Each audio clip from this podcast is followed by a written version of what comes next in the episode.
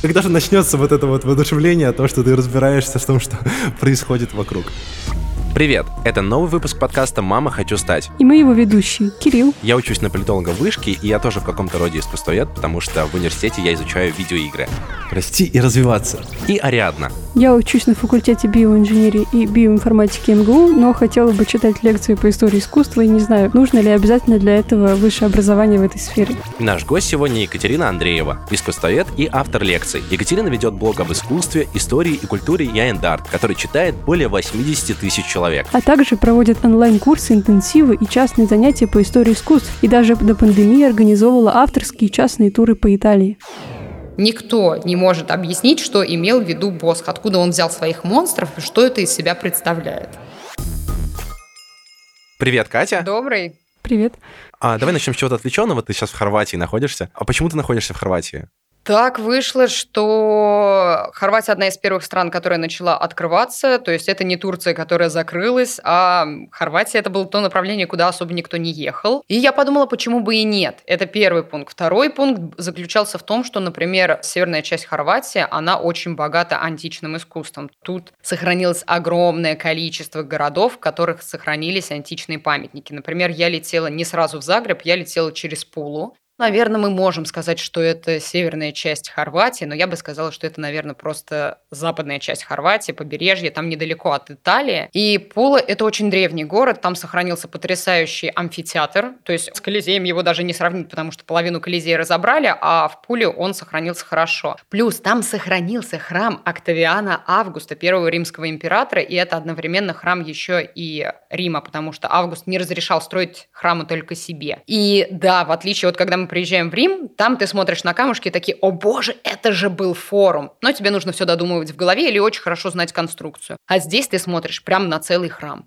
И вот он сохранился, тебе не нужно ничего додумывать. Также там сохранились триумфальные арки. Поэтому для меня это было интересно с точки зрения того, что я люблю Италию, я люблю античность, и я могла все это посмотреть. Ну и плюс я планирую, в принципе, поступать дальше в магистратуру в Италию. И из-за того, что у меня не было опыта долгой жизни за границей, ну только как у всех путешествия, как туриста, то я подумала, почему бы сейчас по туристической визе не попробовать пожить в Хорватии, в Загребе, тем более в Хорватии очень многие говорят на итальянском итальянском языке. Поэтому некоторая практика итальянского тоже присутствует. Ну вот поэтому я здесь и оказалась, и некоторое время еще пробуду.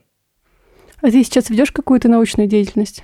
Нет, сейчас научной деятельности не веду, за исключением то, что есть блог, то, что мы записываем подкасты. Мы недавно начали это делать, и первый сезон у нас посвящен как раз неординарным личностям в истории. Сегодня там про 20 век, а в следующий раз там до нашей эры. Почему бы и нет? И, наверное, все, чем еще мы сейчас занимаемся, это есть некоторые варианты подготовки, возможно, книги, и, возможно, отчасти это сможет стать потом в дальнейшем некоторой ступенью для моей уже научной деятельности, ну, для написания магистратуры в Италии. Угу, супер. Я, я как раз, э, когда ехал э, на запись, я слушал выпуск про Гитлера, потому что я не успел его послушать. А. Он очень клевый, вообще просто... вот. Спасибо большое, мне приятно. А, я думаю, что мы можем немного поговорить про образование. Ты поступила на ИСТФАК МГУ, хотя сначала ты занималась в школе журналиста в МГУ. А почему ты решила пойти именно на ИСТФАК?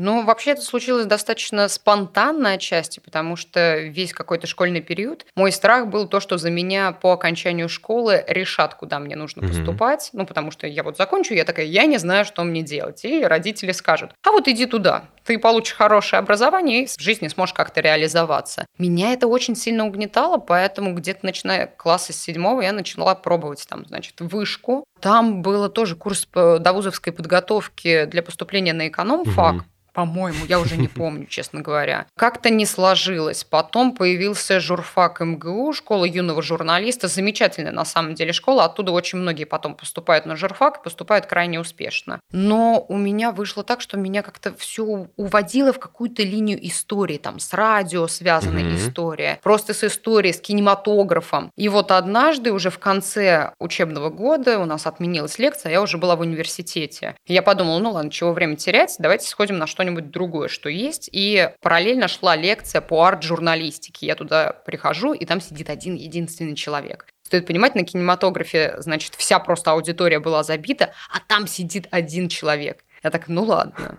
Возможно, это был просто преподаватель, который был неинтересный, но женщина так интересно рассказывала. Ее было так интересно слушать, что я подумала, черт возьми, я хочу стать искусствоведом с одной лекции. И на этом, в принципе, закончилось все обучение на журфаке, и весь следующий год я занималась изучением истории. Никогда в жизни ничего о русской истории я не знала. Русские цари, императоры, что вообще? И вот э, весь 11 класс был очень напряженный в плане изучения истории, а потом оказалось, что для того, чтобы поступить на искусствоведа, я подавала в РГГУ угу. и в МГУ. И оказалось, что для этого нужно еще сдавать внутренние экзамены. В РГГУ нужно было сдавать всю историю, а в МГУ нужно было сдавать русское искусство. И я в течение недели начала усиленно готовиться по 10 часов к поступлению в МГУ. Сначала я готовилась с преподавателем, а потом я еще шла в Третьяковскую галерею все это закреплять закреплять. Обычно возникает вопрос, особенно среди представителей каких-то точных наук, они подходят и так вот ехидно спрашивают, там, не знаю, вот я учусь на политологии или там кто-то учится на гуманитарных специальностях, и спрашивают, а кем вы работать-то будете? Вот, и вот вопрос тебе, а кем работать, если ты искусствовед? Ну вот преподаватель, Какие еще варианты? Вариантов очень большое количество. Это как со всеми гуманитарными работами, точнее, видами образования, тебя достаточно неплохо развивает. Реализоваться можно много где. Ну, во-первых, можно после окончания, можно идти дальше заниматься научной деятельностью, идти работать в университет. Можно пойти работать в музей и там строить свою карьеру. Это если мы говорим, что ты хочешь прям плотно связать свою жизнь с искусством, ты хочешь с ним работать напрямую. О, там вот икона, я хочу ее там трогать, mm-hmm. изучать. Это научная деятельность. Можно пойти работать в галерее современного искусства. Это больше про коммерцию, например. И это больше про изучение современного искусства. Это про рынок, то есть кому это близко, кто умеет, например, продавать, презентовать. Это история для них. Можно уйти в другую сферу деятельности, можно уйти в журналистику, связанную также с искусством. Благо у нас сейчас достаточно большое количество изданий, которые пишут как о современном искусстве, о выставках, то есть можно себя реализовывать, например, там. Куда еще можно уйти? Ну, во-первых, можно еще уехать за границу, если я не ошибаюсь, очень неплохо сейчас искусство развивается в Азии. В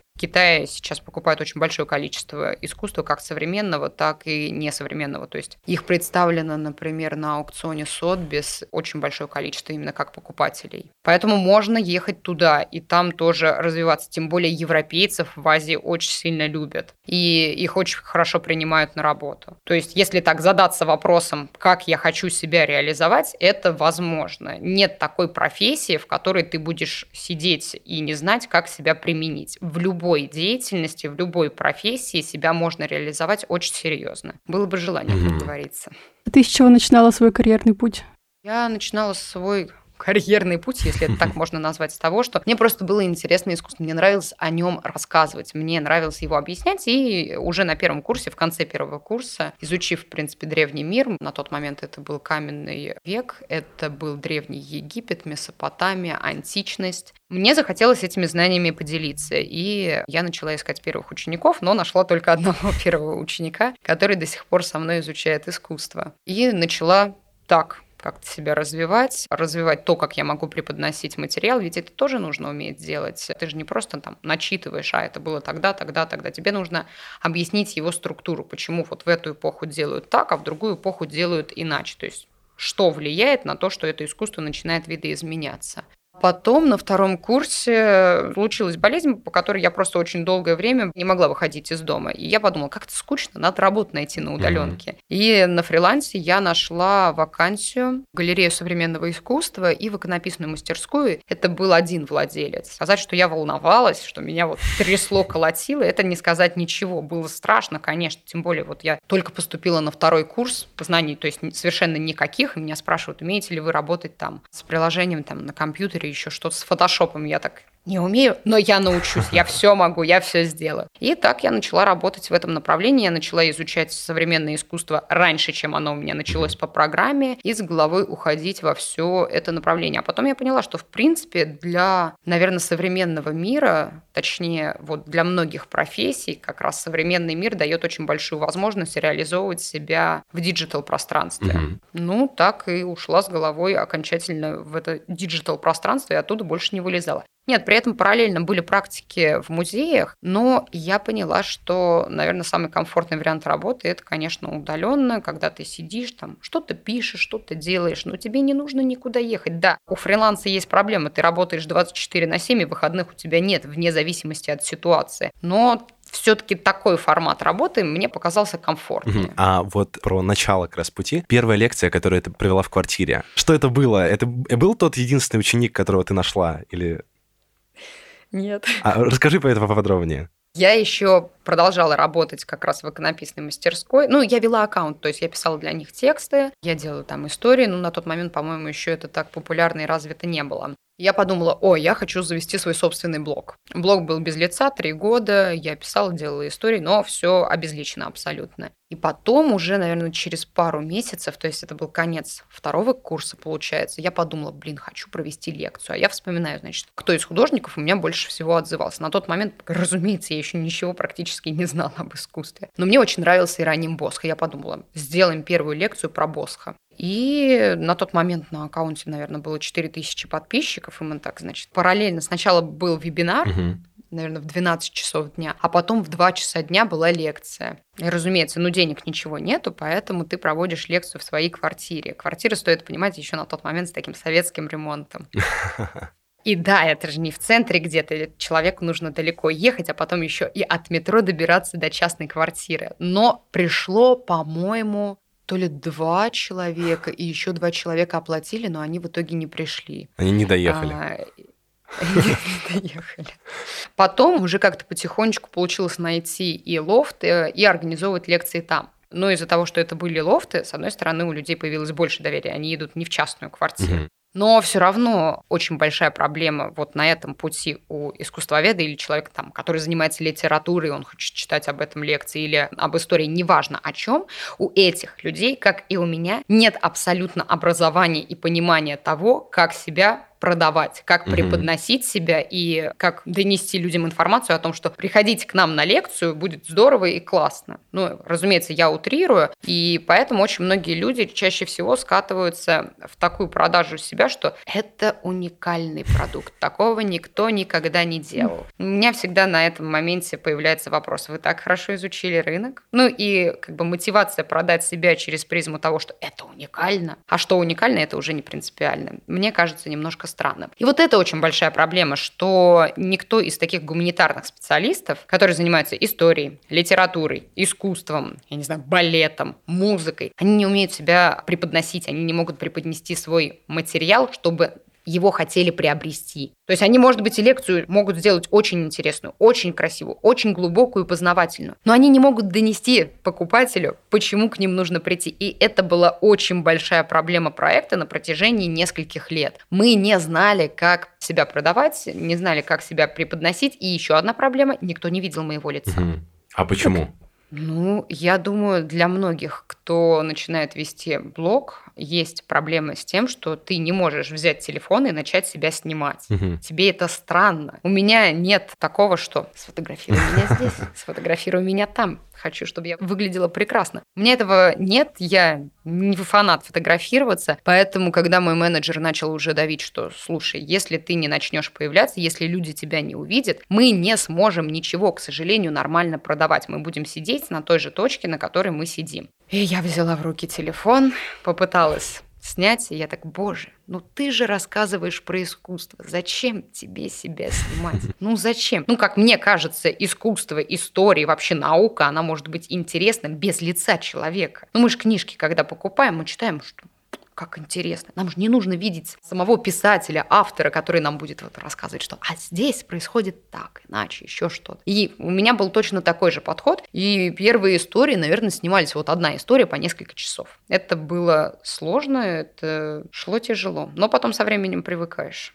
Как это было? Ты вот записывала, думала, блин, какой ужас. Удаляла, записывала еще раз. Это первая стадия. Вторая стадия, когда ты думаешь, у меня уже получилось, все очень классно, все очень здорово. Ты отправляешь это менеджеру, чтобы она оформила эти истории и выложила их. И она пишет. По новой. Не пойдет. Ну, то есть это, это, это наиграно, это плохо. Ты записываешь заново, потом в какой-то момент ты начинаешь раздражаться. Ну ладно, если ты это делаешь дома. История началась незадолго до карантина, мы начали организовывать туры в Италию. И для того, чтобы пригласить людей в тур в Италию, тебе нужно в Италии снять эти истории, снять какие-то ролики, что, мол, а здесь вот находится такой памятник, а тут вот такой древний ресторан. Мы все это с вами посетим, и ты находишься на улице, на открытом пространстве, на тебя все смотрят. И, разумеется, ты думаешь, они все смотрят на тебя, они думают, что она делает. Она записывает, фу, фу. Разумеется, всем плевать, но тебе дискомфортно. Ага. И вот такие истории записывались. Я помню, однажды в Барселоне у нас должен был быть тур в Барселону. А я записывала истории в ресторане, в который ходили все художники. Там Пикассо, угу. Сальвадор Дали, везде эти фотографии. Я сижу за столиком. Я два часа записывала эти истории. Я видела, как люди заказывают, едят, уходят. А я все сижу. Я краснею. Я сгорела, а я еще больше краснею от того, что у меня вытянута рука. Я пытаюсь что-то снять, я отправляю. Интернет ужасный, но я отправляю. Менеджер мне обратно пишет, это отвратительно. И мы переписываем это заново. Это было очень тяжело. Но если долго мучиться, обязательно что-то получится. То есть сейчас это гораздо быстрее? Да, конечно.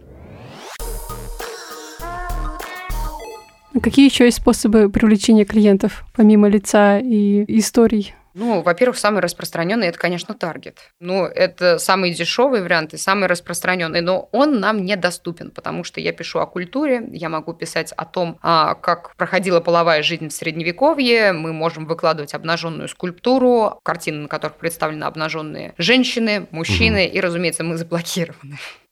Поэтому на данный момент самый лучший вариант привлечения аудитории, как бы печально это не было, но это реклама просто в других блогах. По-другому это не работает. Но поначалу брать у кого-то рекламу это не лучшая идея. Поначалу лучше сделать какой-то пласт там, постов, угу. историй. Просить друзей, что делайте репосты, друзья, ну как-то угу. вот поддерживайте, давайте Сарафанка вместе, такая. дружно. Да. И это в той или иной степени работает. Ну, то есть этим нужно постоянно заниматься, но это больше история, опять же, не про историю искусства, это история больше связана с продвижением. С такой проблемой сталкиваются абсолютно все люди, которые пытаются заниматься в социальных сетях продвижением культуры, истории и науки. Им сложнее всего, потому что все равно любая социальная сеть, она заточена на то, чтобы отдохнуть не чтобы угу. загружать себя, не чтобы читать что-то сложное, а чтобы, о, веселая картинка, о, котики, надо кому-то отправить конкурировать с котиками очень сложно. Есть какие-то наиболее популярные темы, которые приходится чаще поддерживать для привлечения людей?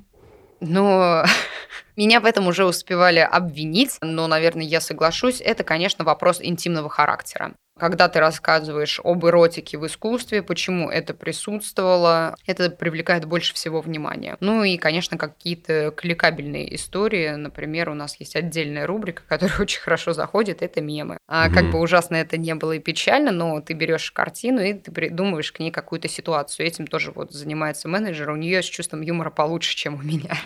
А обвинить в каком плане? Тебе писали в ответ на истории, что вот, вы слишком много рассказываете про какую-то свою эротику или что?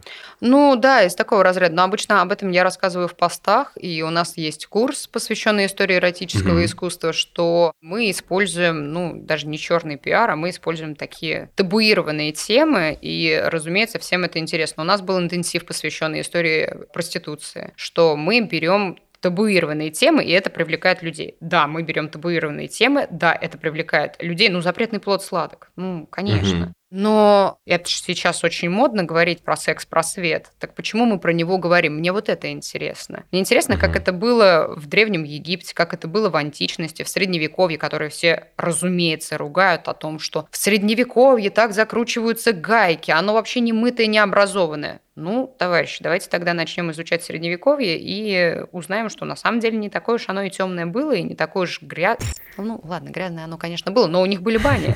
У них были бани, они в них мылись очень много, и сохранились даже миниатюры, посвященные этому, где мы можем видеть катки. Они там пируют, то есть они мылись прям подолгу, по несколько часов. Это все есть, оно все сохраняется. Люди часто спрашивают, откуда вы это знаете? Поднимите глаза на романский храм и посмотрите, что там изображены не только библейские персонажи, ветхозаветные, ветхозаветные, новозаветные, они на фасаде. А вы пройдитесь вокруг, и там вы увидите тоже очень много интересного. За 12 и за 13 век появляются самые разнообразные смешные персонажи, которые вам ягодицы могут показывать, гениталии. И вот тут ты начинаешь задумываться, так, а зачем это было вообще нужно? Слушай, а вот про проблему продвижения. Ты говорила, что ты с ними сталкивалась, как и все, в принципе, ребята, которые рассказывают про искусство, а ты, по-моему, еще закрывала лекторий. Вот что это за история? Была такая история, когда я закончила университет уже, у меня появилась возможность взяться за проект уже прям серьезно, всеми руками, сделать это своей работой, сделать это своей профессией. У нас был прекрасный лофт, и к нам уже вроде начали регулярно ходить люди, то есть мы собирали 20 человек. Я подумала, а почему бы туда не добавить еще историю и литературу? Мы нашли очень интересного историка, девочка, которая рассказывала о литературе, это была моя знакомая, которая закончила как раз журфак, и мы сделали очень интересные лекции. Какие-то лекции, вот, например, по литературе, они были с элементами перформанса. Все было здорово, но, к сожалению, на тот mm-hmm. момент проект и особенно я, разумеется, любая проблема, ну, рыба гниет с головы. А головой у этой рыбы являюсь я, так что все какие-либо проблемы и неудачи, которые присутствуют, это моя вина в первую очередь. Проект не был готов для того, чтобы каждую неделю проводить лекции. Проект не был готов, чтобы анонсировать еженедельно эти лекции. То есть еще пока не было хорошей базы клиентской, которой бы мы могли предоставлять эти лекции, и мы просто все еще не умели это продвигать. Проблема в том, что у нас не берутся ниоткуда знания о том, как бы это продать. Нам никто этого не объясняет. Нам в университете не рассказывали о том, как преподносить ценность того, что ты делаешь. Это делается на других факультетах, к сожалению, а чаще всего это приобретается уже по ходу опыта. То есть есть некоторые вещи, которые ты не можешь изучить, к сожалению, в университете. Ты их можешь изучить в процессе работы. Это, кстати, очень хороший совет, что когда поступаете в университет, нужно уже к концу первого курса, на втором курсе искать либо практику, либо, возможно, даже работу. Просто даже вот на побегушках, но лучше уже начинать работать по своему направлению для того, чтобы понимать, как это выглядит. Потому что только на работе ты начинаешь в себя впитывать знания прям как губка. Можно учиться в университете сколько угодно, впитывать, сидеть, я не знаю, там, на первой партии, вот, э, уши открыты, глаза открыты, ты все записываешь, у тебя стоит диктофон, ты все записываешь, домой приходишь, переслушиваешь, записываешь. Но никогда так хорошо ты не усвоишь материал, как на работе, потому что ты будешь работать, у тебя будет отдача, у тебя будет ответственность перед людьми, которые тебя могут уволить. Что больше интересует аудиторию, современное искусство или более старое? Больше всего людям нравится средневековье, потому что оно самое веселое. А вам какой период больше нравится? И средневековье, и я очень люблю, конечно, древнее искусство. Я очень люблю Египет, но про Египет мы особо много не рассказываем, потому что, чтобы людям что-то заходило, у них должен быть какой-то бэкграунд. Все знают про Средневековье, я повторюсь, что оно немытое, грязное, необразованное, и вообще там все было плохо. Этого достаточно, чтобы с этим работать, потому что ты сразу же преподносишь, что «а нет, это было не так, это было вот так». И тебе есть с чем работать. С древними мирами сложнее. Про Древний Египет люди знают, что... Пирамиды. Были, да, пирамиды, мумии.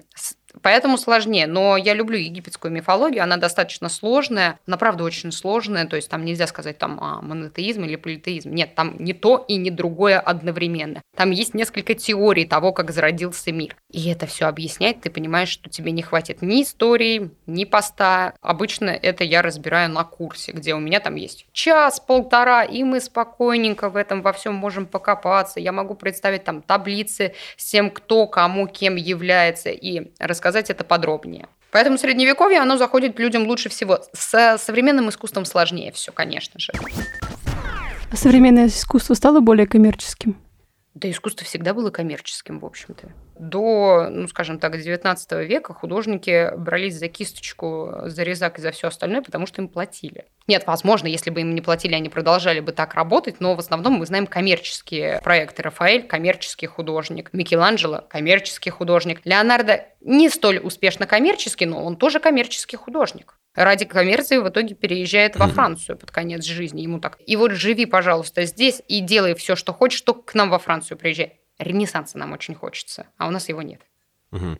Слушай, а ты говорила, что вот можно изучить биографию автора и потом, например, сказать, что он сделал вот это вот произведение искусства, потому что вот так-то, вот так-то. А мы можем вообще говорить о том, что хотел сказать автор? Разве автор не умер? Ты просто понимаешь, что вот человек тебе рассказывает про то, что это действительно сделано потому, что вот так и вот так, потому что есть какие-то определенные причины, но ты понимаешь, что это одна из миллионов интерпретаций. То есть как бы понять, как понять, какая интерпретация верная? Ну, как минимум, в 20 веке художники начинают, кроме самих произведений искусства, писать к ним еще манифесты, инструкцию по применению. То есть порой понять, что имел в виду художник, достаточно просто. Мы обращаемся к его письмам, к его дневникам, мы обращаемся к его манифестам, мы обращаемся к программам его искусства.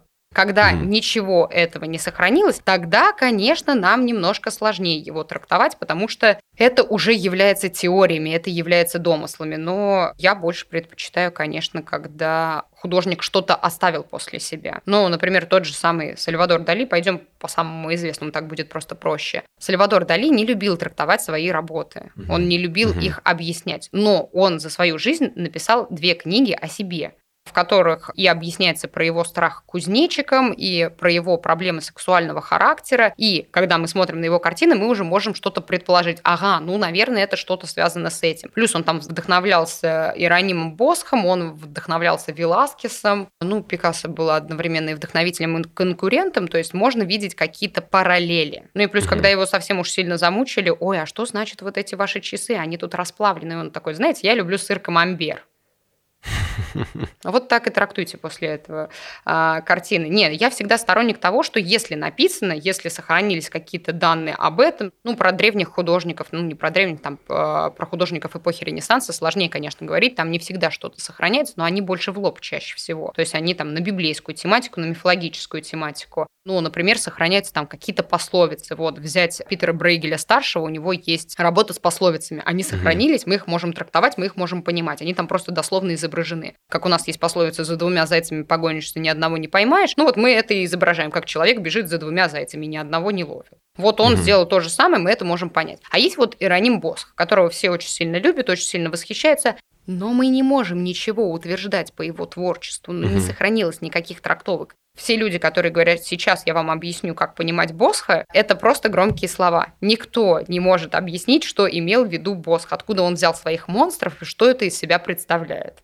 Нет, конечно, у него там есть работа с изображением ада, рая, ну, это мы можем понять. У него есть изображение святых, святой Антоний, у него там есть искушение святого Антония. Мы тоже можем, ага, вот тут его поднимают демоны, это искушение как раз святого Антония. Это сюжет, который мы встречаем во многих картинах того времени, более раннего времени и более позднего периода. Это мы можем однозначно говорить. Это значит это, без каких-либо сомнений. С другими, конечно, произведениями сложнее с современными. Когда не сохранилось ничего вообще, то нам остается только на это смотреть и восхищаться. Но это это как вот тот же самый, пожалуйста, Сальвадор Дали, он завещал, чтобы по его дому-музею не водили экскурсии, что человек должен прийти и вступить в свой личный диалог. Он не должен прийти с человеком, который скажет, Сальвадор Дали родился, по-моему, в 1904 году, но это не важно сейчас. Он, значит, жил так, так, так, эту работу он написал тогда, он вдохновлялся этим. Нет, Дали этого не хотел. Приходишь в музей, смотришь такой, о, прикольно, мне нравится, или нет, мне это не нравится.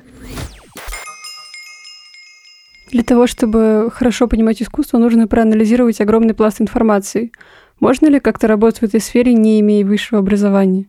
Конечно. Есть замечательные люди, которые рассказывают об истории, об искусстве, у которых нет профильного образования. Но они очень много изучают литературу, они изучают ее ежедневно. Это как любой навык. Хочешь э, хорошо там выглядеть, быть спортивным, ты хочешь каждый день в зал. Тебе не обязательно иметь КМС по какому виду спорта.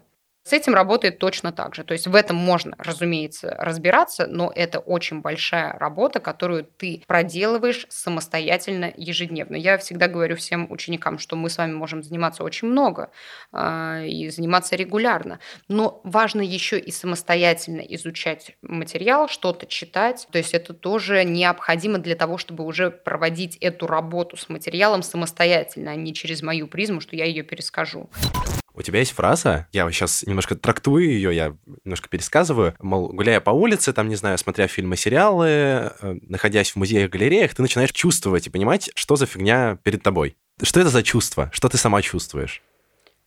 Я могу сказать, что я до сих пор, ну, я в любом случае, преподавая своим ученикам, я сама продолжаю очень многое для себя изучать и копать вглубь, вглубь, вглубь. И у этого нету финиша. Ты можешь всю жизнь это изучать и становиться все вот объемнее и объемнее в этом плане. Это такое прекрасное чувство. Оно немножко, наверное, высокомерное, но, наверное, люди начинают отчасти изучать искусство ради этого. Возможно, не знаю. Но ты ощущаешь, что ты знаешь то, чего не знают другие. Ты идешь по городу, и ты понимаешь, ага, это модерн, это неоготика, это неороманика, а это что-то совсем древнее, и ты это знаешь. То есть ты будто бы посвящен в какую-то тайну, которая не открыта всем остальным. Для всех других это просто здания, в которых там живут люди, находятся магазины, а для тебя это здание конца 19 века. Или это здание там времен как раз э, сталинской архитектуры, сталинский неоклассицизм. И ты такой, а я знаю, а я понимаю, а я знаю, как эта штучка называется, а я знаю, откуда это пришло. Наверное, это не самые утилитарные знания, но они очень приятные. Изучая искусство, ты быстрее всего получаешь вот этот приятный фидбэк, потому что ты выходишь на улицу, и тебя везде уже э, окружает архитектура, которую ты можешь понимать, и ты такой, о, ну, в принципе, наверное, я изучаю это не зря.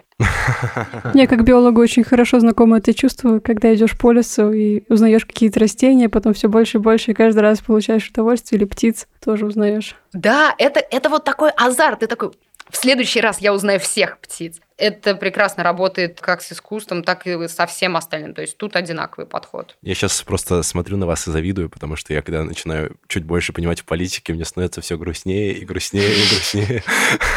Я просто не знаю. Когда же начнется вот это вот воодушевление, то, что ты разбираешься в том, что происходит вокруг.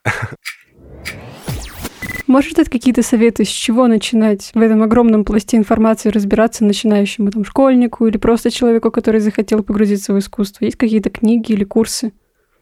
Есть самая замечательная книга для того, чтобы познакомиться с искусством. А все, когда меня спрашивают, я всем ее советую. Это «Малая история искусств». Это 10 томов. Да, это... О это Мало. много, но это, но это история искусств, но все-таки от каменного века и до современности. В одну книгу это не уложить. Если вам пытаются продать вот книгу на 200 страниц по истории искусств, наверное, не стоит ее покупать, потому что в 200 страниц уложить, ну, где-то примерно хотя бы 5000 лет истории человечества выглядит невозможным. Поэтому э, десятитомник «Малой истории искусства» — это замечательная вещь. Во-первых, это книги искусствоведческие, то есть уже начинается знакомство, как искусствоведы презентуют памятник. То есть это не то, что, опять же, продается сейчас в книжных магазинах про искусство, где эта книга скорее для обывателя. Если ты хочешь стать искусствоведом, тебе стоит понимать, что ты будешь читать не классные истории про художников, ты будешь изучать памятники, конструкции, материал, технику, ты будешь изучать это. Это может быть, возможно, немножко ну, нудновато в первый раз э, показаться, потому что это правда будет не классная история про то, что «А, Микеланджело вот так проводил свою жизнь». Ну, это тоже часть того, что изучает историк искусств, но его главная задача – это изучение техник, как эти техники менялись и что происходило с искусством. То есть его изучение – это процесс. И очень важно, вот особенно для поступающих, как на бакалавр, так и в магистратуру, если не было бакалавра, например, искусствоведческого, это идет конкурс. То есть тебе нужно сдать внутренний экзамен, а значит, тебе нужно познакомиться с тем, как искусствоведы пишут свои тексты, как они презентуют памятник, что этот памятник был создан тогда-то. Для той эпохи характерно там, написание работы, я не знаю, на доске. И вот исходя из этого, нужно сформировать свой грамотный ответ. Это называется анализ и описание памятника или описание и анализ памятника. Но это не принципиально. Вот как раз малая история искусства это очень хорошо уже презентует.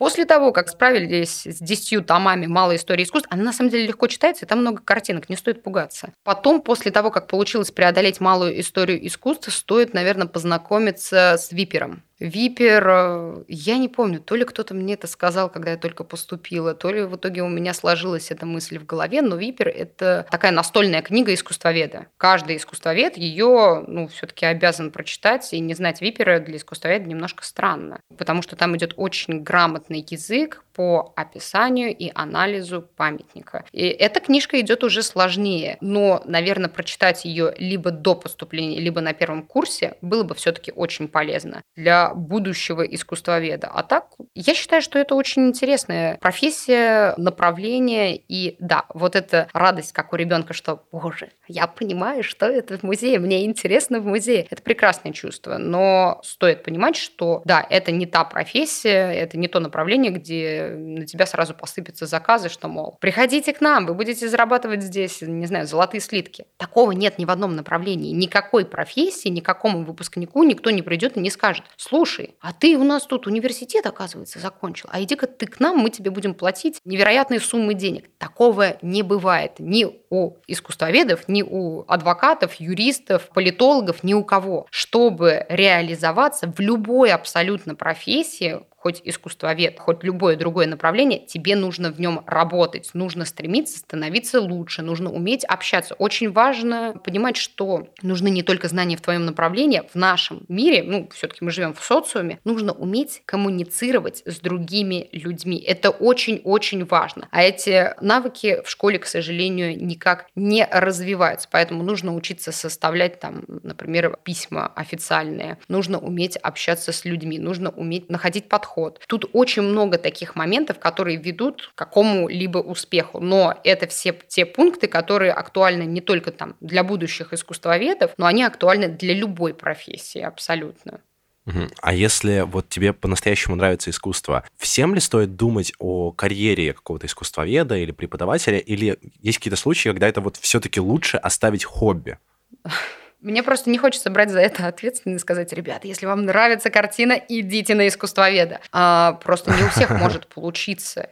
Ну, наверное, если вы ожидаете богемную жизнь, ну, во-первых, уточните в Гугле, что конкретно значит богема, потому что это не совсем то, что большинство людей представляет. Это не про роскошную жизнь, это скорее жизнь художников, у которых нет регулярного заработка. То есть тут есть некоторые проблемы значения слова богемной жизни. То идти на искусствоведа – это не лучший вариант. Там не будет тусовок, там не будет литься вино, как в мифах Древней Греции. Нет, это ты будешь сидеть и очень много писать рукой, изучать или там печатать уже на компьютере, компьютере, ты очень много будешь изучать, ты будешь очень много писать анализов памятников, сравнения памятников, ты будешь очень много читать. Это образование не про развлечения. Угу. А если бы ты сама вернулась в какое-то время, там, перед поступлением, там, не знаю, на школьные годы, какие бы ты себе советы дала? Учиться, учиться и еще раз учиться. Сейчас есть очень большая проблема с тем, что в наше время как раз телефон, социальные сети дают возможность получить очень быструю популярность, делая ровным счетом ничего и обладая обладая никакими знаниями. Ну, то есть вот, пожалуйста, есть ТикТок, есть там Инстаграм-звезды. Это очень сильно сбивает подростков с вектора, правильного, наверное, вектора, а, хорошего будущего, когда ты являешься образованным человеком. У нас сейчас идет время ложных героев. И дети, они чего хотят? Я хочу там вот реализоваться. Мы смотрим на какого-то блогера, он такой, блин, он богатый, он ездит на хорошей машине. И, конечно, ребенок, ну, из-за того, что у него более простые ценности, он так, я вот хочу так, зачем мне идти в университет? Я же могу снимать классно на камеру. Здесь родитель тоже может поймать ребенка и сказать, знаете, хорошую камеру, знаете, курсы для того, как снимать, как выстраивать свет. Пожалуйста, тебе нравится это, занимайся, реализуй себя в этом. Ну, только грамотно реализуй, пожалуйста, себя в этом.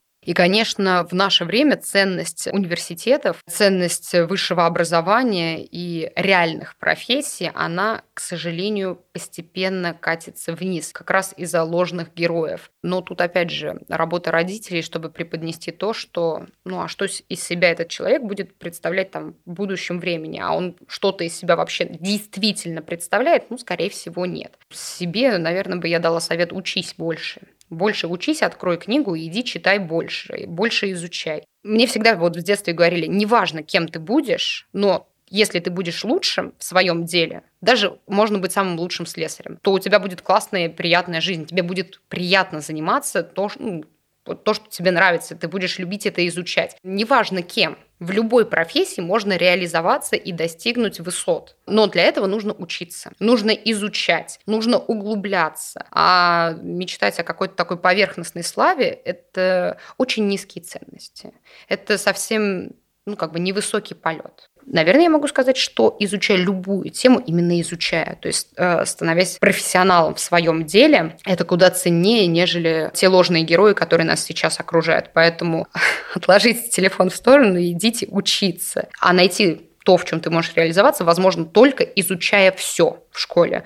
Потом уже, ну, классу девятому, десятому, изучая как раз все, должен появиться какой-то новый вектор, когда ты понимаешь, ага, значит, вот это мне точно не интересно, а вот это выглядит любопытным. Но это работа как самого подростка, так и, конечно, его родителей. Супер. Я думаю, что получилась очень классная запись. Мы закончили. Было, правда, очень увлекательно и интересно. Спасибо большое. Спасибо также большое, что позвали, и надеюсь, что получилось все здорово. Спасибо, что послушали этот эпизод подкаста «Мама, хочу стать». Подписывайтесь, ставьте звездочки в Apple подкастах, сердечки в Яндекс Музыке. Это помогает нам расти и развиваться. Кстати, вы можете задать вопрос гостям нашего подкаста в соцсетях Кругозора, ВКонтакте или Инстаграм. Просто наберите в поиске Кругозор Медиа. Ссылки на них будут в описании подкаста. Услышимся через неделю. До встречи. Запись остановлена. Ой, опять эта женщина.